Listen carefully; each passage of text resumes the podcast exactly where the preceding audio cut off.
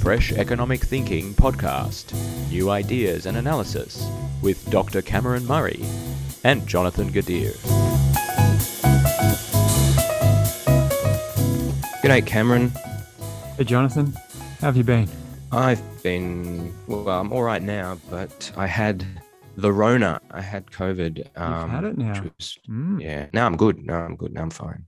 Well, that's not good to hear, but it's nice that you've uh, bounced back and ready to uh, record this podcast together.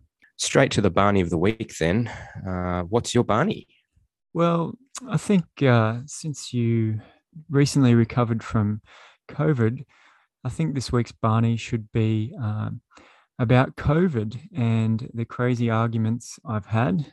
For example, with uh, John Quiggin at UQ, a professor who's uh, blocked me on uh, on Twitter for uh, pointing out some of the crazier things that him and many others have been saying about how we should organize organize our society because of COVID. So it's quite amusing that an academic does, you know, blocks another academic. Aren't you supposed to be able to just have arguments and just be cool with it? Look, I'm not saying uh, I'm I'm blameless here. I've certainly prodded uh, prodded him, and I'm sure there were thousands of others there as well. And I think it's you know it's good for his uh, his personal well being to block generously on social media. But so you you were kind of being annoying, were you? You just kind of like, oh look, I this? just what about that?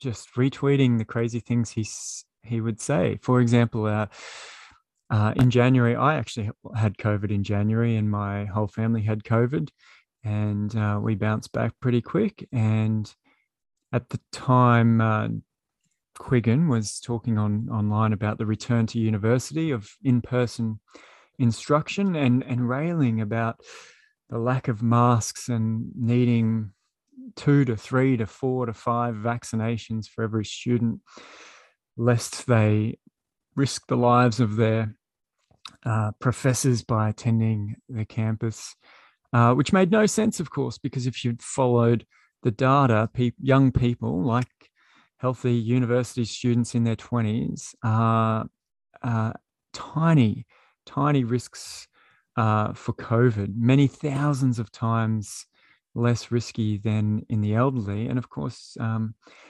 if you're a university academic, it's in many ways your choice to show up to that environment, not you know, you, you should be looking after your health. Uh, and letting the tens of thousands of students look after their health um, based on their risks. So I, I, found it really, you know, really bizarre the way he went on and on about uh, sort of controlling uh, the lives of the students for the benefits of of the the academics when I think the risks were you know, completely in the wrong ballpark and and even now many people today are still going on about COVID and how we must do something despite the Shanghai lockdowns, despite the fact that we did already lock down for two years and we still have COVID today, somehow there's just this residual anxiety or panic that won't go away. And I, I do worry this winter uh, whether uh, any Australian governments might find it advantageous to to sort of nurture that panic. So John Quiggin's tweeted something from Crikey about 6,000 Australians having died from COVID this year. I think his point being you know, is this really living with it with all these people dying? Um, and uh, you know, it's about how the country's marginalised and more likely to die from from COVID. Uh, do you have a sort of a, a, a take on this? Was this part of your Barney? Yeah, look, this is part of part of the same um, argument. Is that yes, everybody dies from something at some point, we see huge seasonal deaths uh, every year uh, in the winter from colds and flus and other things that uh, that are the final straw for many of the elderly. So the question really is not um, are a lot of people dying because 160,000 people die in Australia every year. the question is is are 7,000 people dying uh, with COVID uh, instead of with something else uh, uh, at a similar point in their life, while is it better that that happens or the whole of society is shut down indefinitely? And that's the trade-off. And i just don't think um, for an economist he's really thinking about the trade-offs. And i've i've written about this is that fair is he saying the trade-offs shutting down society or is it that we should all wear masks and be forced to be vaccinated is that the trade-off but that's not the trade-off. That's the thing. The, all the evidence we have been masked. Everybody is vaccinated, and now we have COVID deaths. So the you know just because you want something to be true or you want to feel like you're doing something doesn't mean you should do that thing or it's effective. We we are the most vaccinated. Do we remember when we said the way out of this is vaccination? we got to just keep punishing people till we get more vaccinations and then we'll be free. Do you remember that last year? Were you in the? Uh, yeah, I know yeah, my I Victorian friends remember, and uh, and so now we're there. We did it. We did exactly what they said, and this is the outcome. And now, for some reason, despite the evidence, we are still, uh, well, many people are still saying, well, you know, we've got to do what China did, maybe, or we've got to wear masks indefinitely even though now the CDC, for example, says, oh, you know, cloth masks don't really do anything at all. Maybe surgical masks are slightly better, but we still don't really even know. What kind of uh, policy approach is that? Would you like your doctors to do surgery on you when they're like, oh, we don't really know if this will work or not? We, we've tried it and it never worked before, but we're still, still going to give it to you because we think it's the right thing to do. You would never you would never go, yeah, please cut me open now. Let's do this. Yet, when we take a step back and think about the collective uh, and this policy, for some reason, that's that sort of evidence flies, or the lack of evidence uh, flies. So I, I don't know what John is doing. I feel like maybe he's dug himself a hole. I know many people have dug themselves a hole, but what I have found interesting this year is I've had quite a few people contact me and and apologize for having a go at me when for example i was on q&a last year and i said we don't need to vaccinate children the risk of the virus is much lower than you think um, we should be getting on with our lives. Obviously i was a granny killer. Social media went nuts. My university who had talked up my appearance on q&a suddenly went quiet. And people who you know had a go at me then have since come out and said you know you're right. Like clearly nothing that we've done has worked. We should have just got on with life. Um oh well, good on them for you so, know just being able to admit that you know it is great it's great to see that most people or your average person um, is pretty good i think at weighing up the evidence they see before them um, so and and John, if you're listening, um, you know, unblock Cameron and let's have more proper debate on all this stuff. Yeah, let's do that. okay, so let's get to our meaty topic of substance for discussion uh, today on Fresh Economic Thinking. What are we doing today? Uh, we're going to do food waste and and waste in general and our attitude to. I think in New South Wales they've just banned plastic bags. Is that right? Shopping. Yeah, well, the next step of the yeah plastic bag banning, the, the, the small ones that you know non supermarket stores give out, um, which I'm okay with, even though it's inconvenient. Uh, I think you know we need to and, and, all this you know we need to get moving on this and the plastic cutlery and all that. Um, it's inconvenient, but uh, yeah, I think it's one of those things that, unlike some other environmental measures, seems to have you know a real benefit. I was very keen on a lot of these uh, environmental policy tweaks, these little tweaks that seem like they're going to um, provide quite quite direct large benefits. And I that I am a big fan of direct policy intervention. Um, uh, if you want, for example, uh, to preserve wildlife habitats, um, you don't tell people, "Oh, please." Um, please stop eating this or drive less or you know wear hemp clothes instead of cotton or whatever the case may be that you think has some kind of indirect effect of land use you just draw a line on a map and make a rule that says inside this area it's a wildlife habitat i like those direct things so the plastic bag ban, the plastic straw ban, feel to me in my gut like some kind of direct benefit. But the question I, I have is what environmental uh, problem are we solving? Do you know what it, the this is about? Is it about littering and plastic bags in the ocean? Is that the um, justification? Yeah. Yeah, because I know for the straws, you've seen the pictures of turtles with straws stuck in their nose or birds. Well, with- yeah, and also like isn't it isn't it like now quite well studied that even like every living thing, including us, like we Mm. we've got like microparticles of plastics throughout our organs because and then like just the exponential growth in this stuff is absolutely um unsustainable like in terms of the toxicity um and Yeah. the destruction of animals and, and yeah and So I environment, guess yeah. the way I approach this is to ask, is this a big effect? So uh, we can sort of see, yeah, there'd be an effect, fewer plastic bags. Um, you know, if everybody put their plastic bags in the bin and their plastic straws in the bin, and we put them all in landfill and they were contained, then we wouldn't have to ban them. Do we agree with that? Do you think? That makes sense to me. Hmm, no Why? Well, really? Why- What, why, why does it matter where if where why if they're in a bin or not?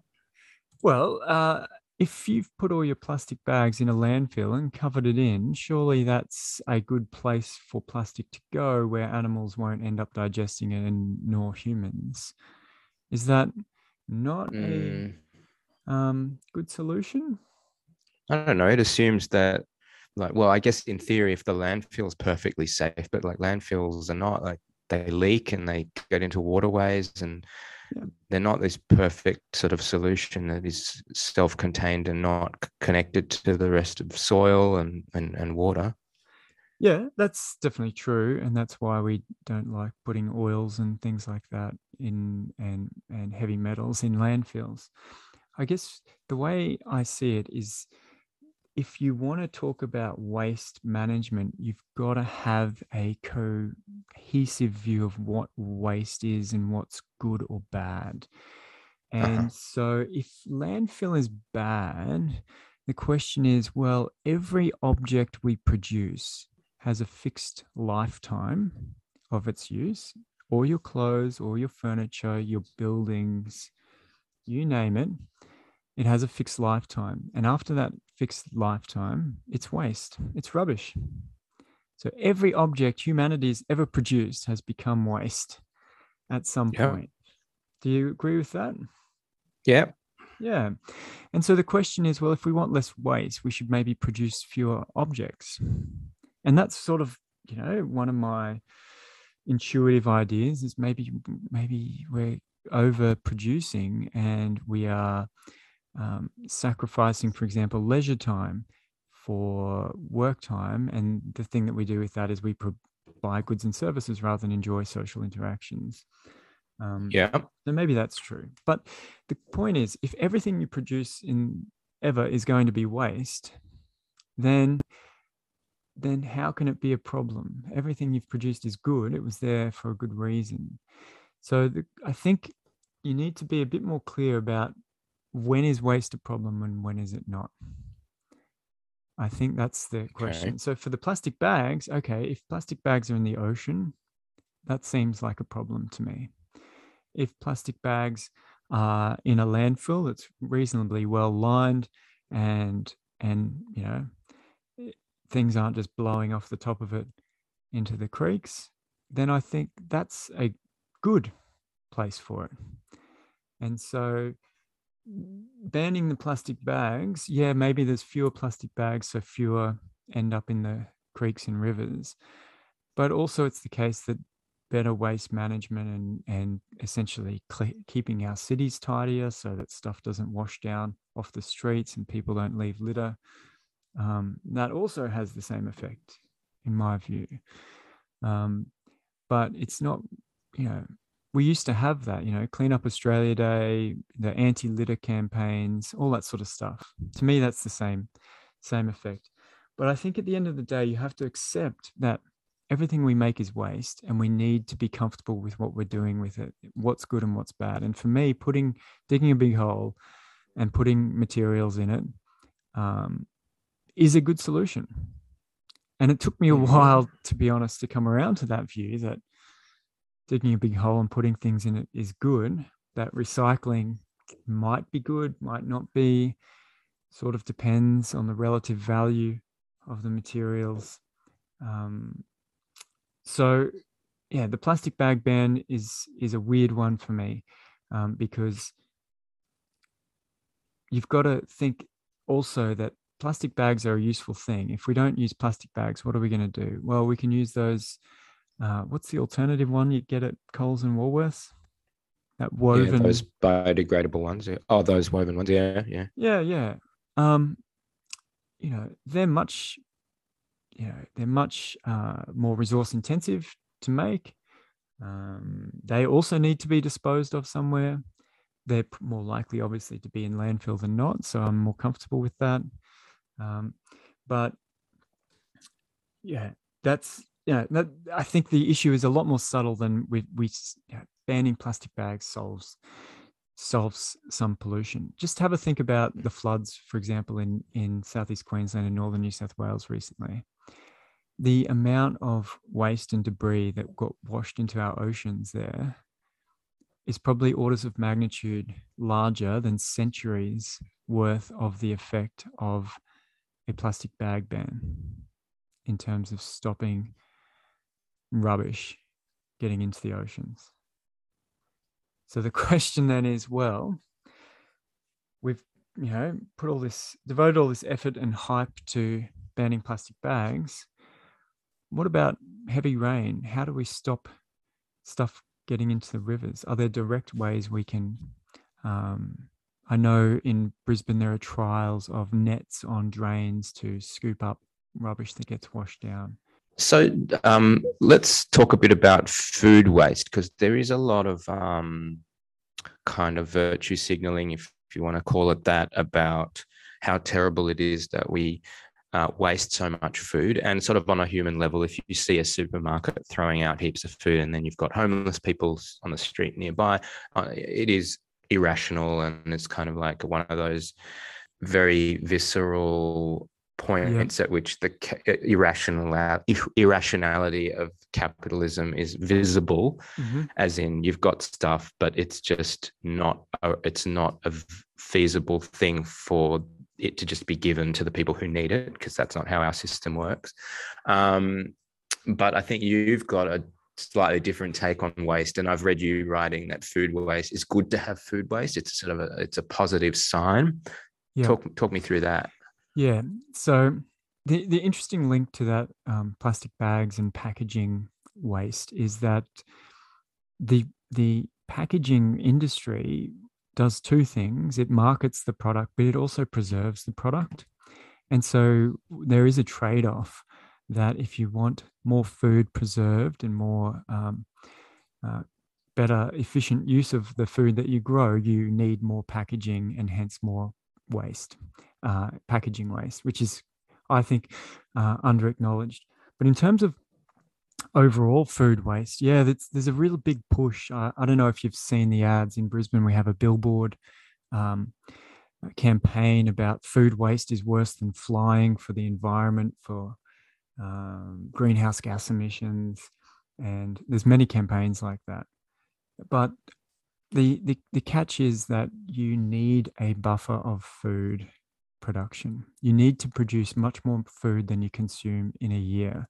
So that implies that there's going to be food waste. Either crops are going to be plowed back in on the farm, uh, at distribution steps, there's going to be food waste. And after the retailing of food, there'll be waste in the home. After, you know, after you have dinner, you throw out your scraps or your leftovers go bad, you throw it out. And at the supermarket. So at all those steps, you need a buffer, you need some waste. And why do I say that? Um, think think of a world with zero food waste. Okay, so every every berry, nut, grain, uh, or animal produced or farmed is eaten by humans. And then imagine there is a flood and it wipes out a decent proportion of food production. In that world, the number of calories consumed by humans goes down exactly by the amount that the food production goes down. There is no buffer. So if we are eating a couple of thousand calories a day and that year's food production goes down 25%, well, 25% fewer calories and how those are distributed amongst the population yeah it's going to be proportionate to your wealth and power. So it's terrible.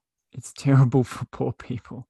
Uh, we had societies like that in the past where you know you lived off the land and you could only you ate everything you got and and starvation was real. So you've got to think about food waste as a buffer a buffer stock. And there is no way to avoid it. We can't insure for it. We can't just take out an insurance policy and say, hey, if there's no food this year, can you pay me cash? Because there's no food. You can't buy any mm-hmm. with the cash, right? So that's mm-hmm. my that's my point is that um, I used to also be very concerned about waste and food waste, and I used to buy into this and I, and it's great that we can find productive uses for waste we can compost it we can you know i compost things, we give scraps to the dog. You know, we try and do useful things uh, with food waste, but sometimes you can't. I used to, I used to do dumpster diving. Do you know what that is? Yeah, I do. Yeah, yeah. So people you, that were involved with me in the permaculture garden at UNSW, some of them were into that.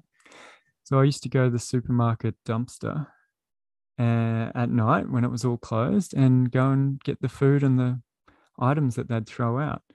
And uh, we had an Aldi near us, which was especially good because they'd throw out those Aldi specials in the middle. So you'd end up with random, you know, I had, I got steel cap boots and baby clothes and, you know, um, random things for the garden. And um, it was, it was amazing. But at the end of the day, it was still actually very difficult to make use of those things it was difficult for Aldi, so they threw it out because it wasn't worth them. Um, you know, it wasn't worth them trying to distribute it to another store to sell those non-perishable products. And the food, it's also very hard to eat, you know, 10 kilos of cabbages or whatever the case may be with you and your neighbors uh, in a very timely manner. Um, so we found that we ended up throwing a lot of the stuff out ourselves. And so that makes you question well, you know, they threw it out. We think they're wasteful and we're being really great. We get a few things, but at the end of the day, we kind of throw it out or give it away or you know maybe they were right that that at that point that that was the most appropriate thing to do with those items uh, so yeah that's the um, that's the uh, okay. lesson there is yeah. that you know sometimes you just can't do it and it's it's good you know, if you want lots of choice and options in your food supply system you're going to have to be wasteful and maybe we'll talk about it another day but i've always said the great thing about capitalism is how wasteful it is how many options we have to do different things it's not because it's uh-huh. efficient it's because it's robust it gives yeah. us variety and options what people are upset about with when it comes to food waste, I think, because you're talking about effectively surplus. Yeah, you're saying mm-hmm. it's great to have surplus. The Im, the um, immoral thing that people are pointing to when they talk about food waste is that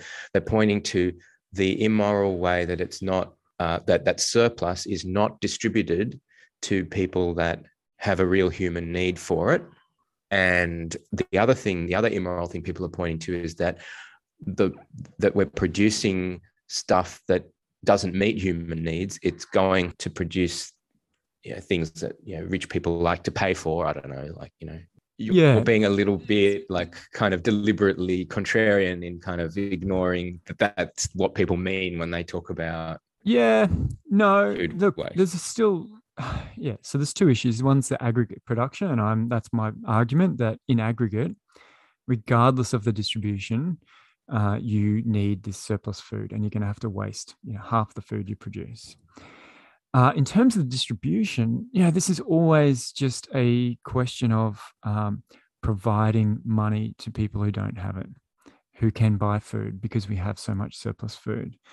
That is the the question. And if you're worried about the the international inequality, um, then we should lobby for policies that essentially give money to poor countries. We should uh, give them free uh, tractors and machines. Uh, we should pay for people to go over and work there to accelerate their production of food. And we should give the poor in those countries money. Um, because the the question is not how does how do the leftover foods from supermarkets in Sydney or Brisbane get to poor people in the Philippines or Indonesia or the Pacific Islands? Because that's just not going to happen. That that food is not going to get on a plane and go there. Um, the answer to oh, those, I'm not talking about exports. I'm just talking about the food that they have I'm just I just used Philippines as an example Mm. because there's heaps of extremely poor people who sometimes go hungry, and they Yeah. have heaps of food there in the Philippines. I'm not talking about exports to. yeah well that's that's again that's right that's the point this is a distributional question if those people weren't poor they would buy food in priority to other goods and services if they had the money and then therefore they would have plenty of food because there is enough but food to yeah. go around What do you think of the idea that there are certain things that are human rights that just should be taken out of the market?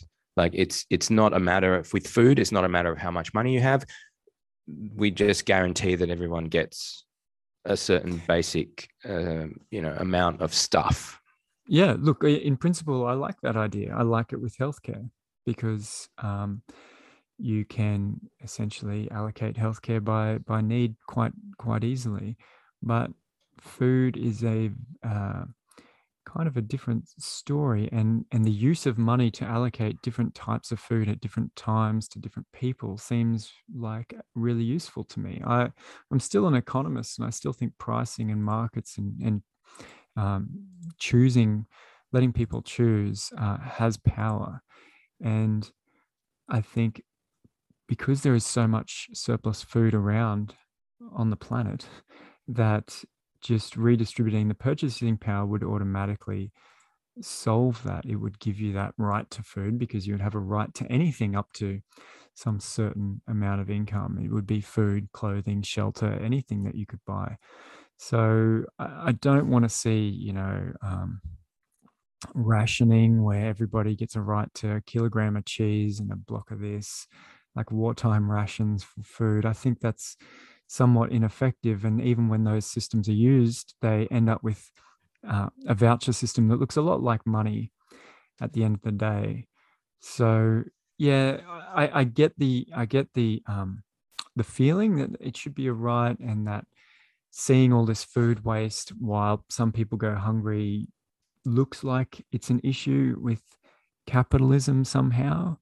But every other ism that's ever existed had a lot of inequality and, and hunger as well and i think the trick is to think politically about how we redistribute to make sure everyone's got a minimum income not just for food but for shelter and clothing and, and all other types of things as well That's good food for thought. Uh, and next time, more puns coming your way on Fresh Economic Thinking. Uh, thank you very much, Cameron. Uh, look forward to our next chat. Um, and uh, yeah, keep the Barneys going. great to talk again see you jonathan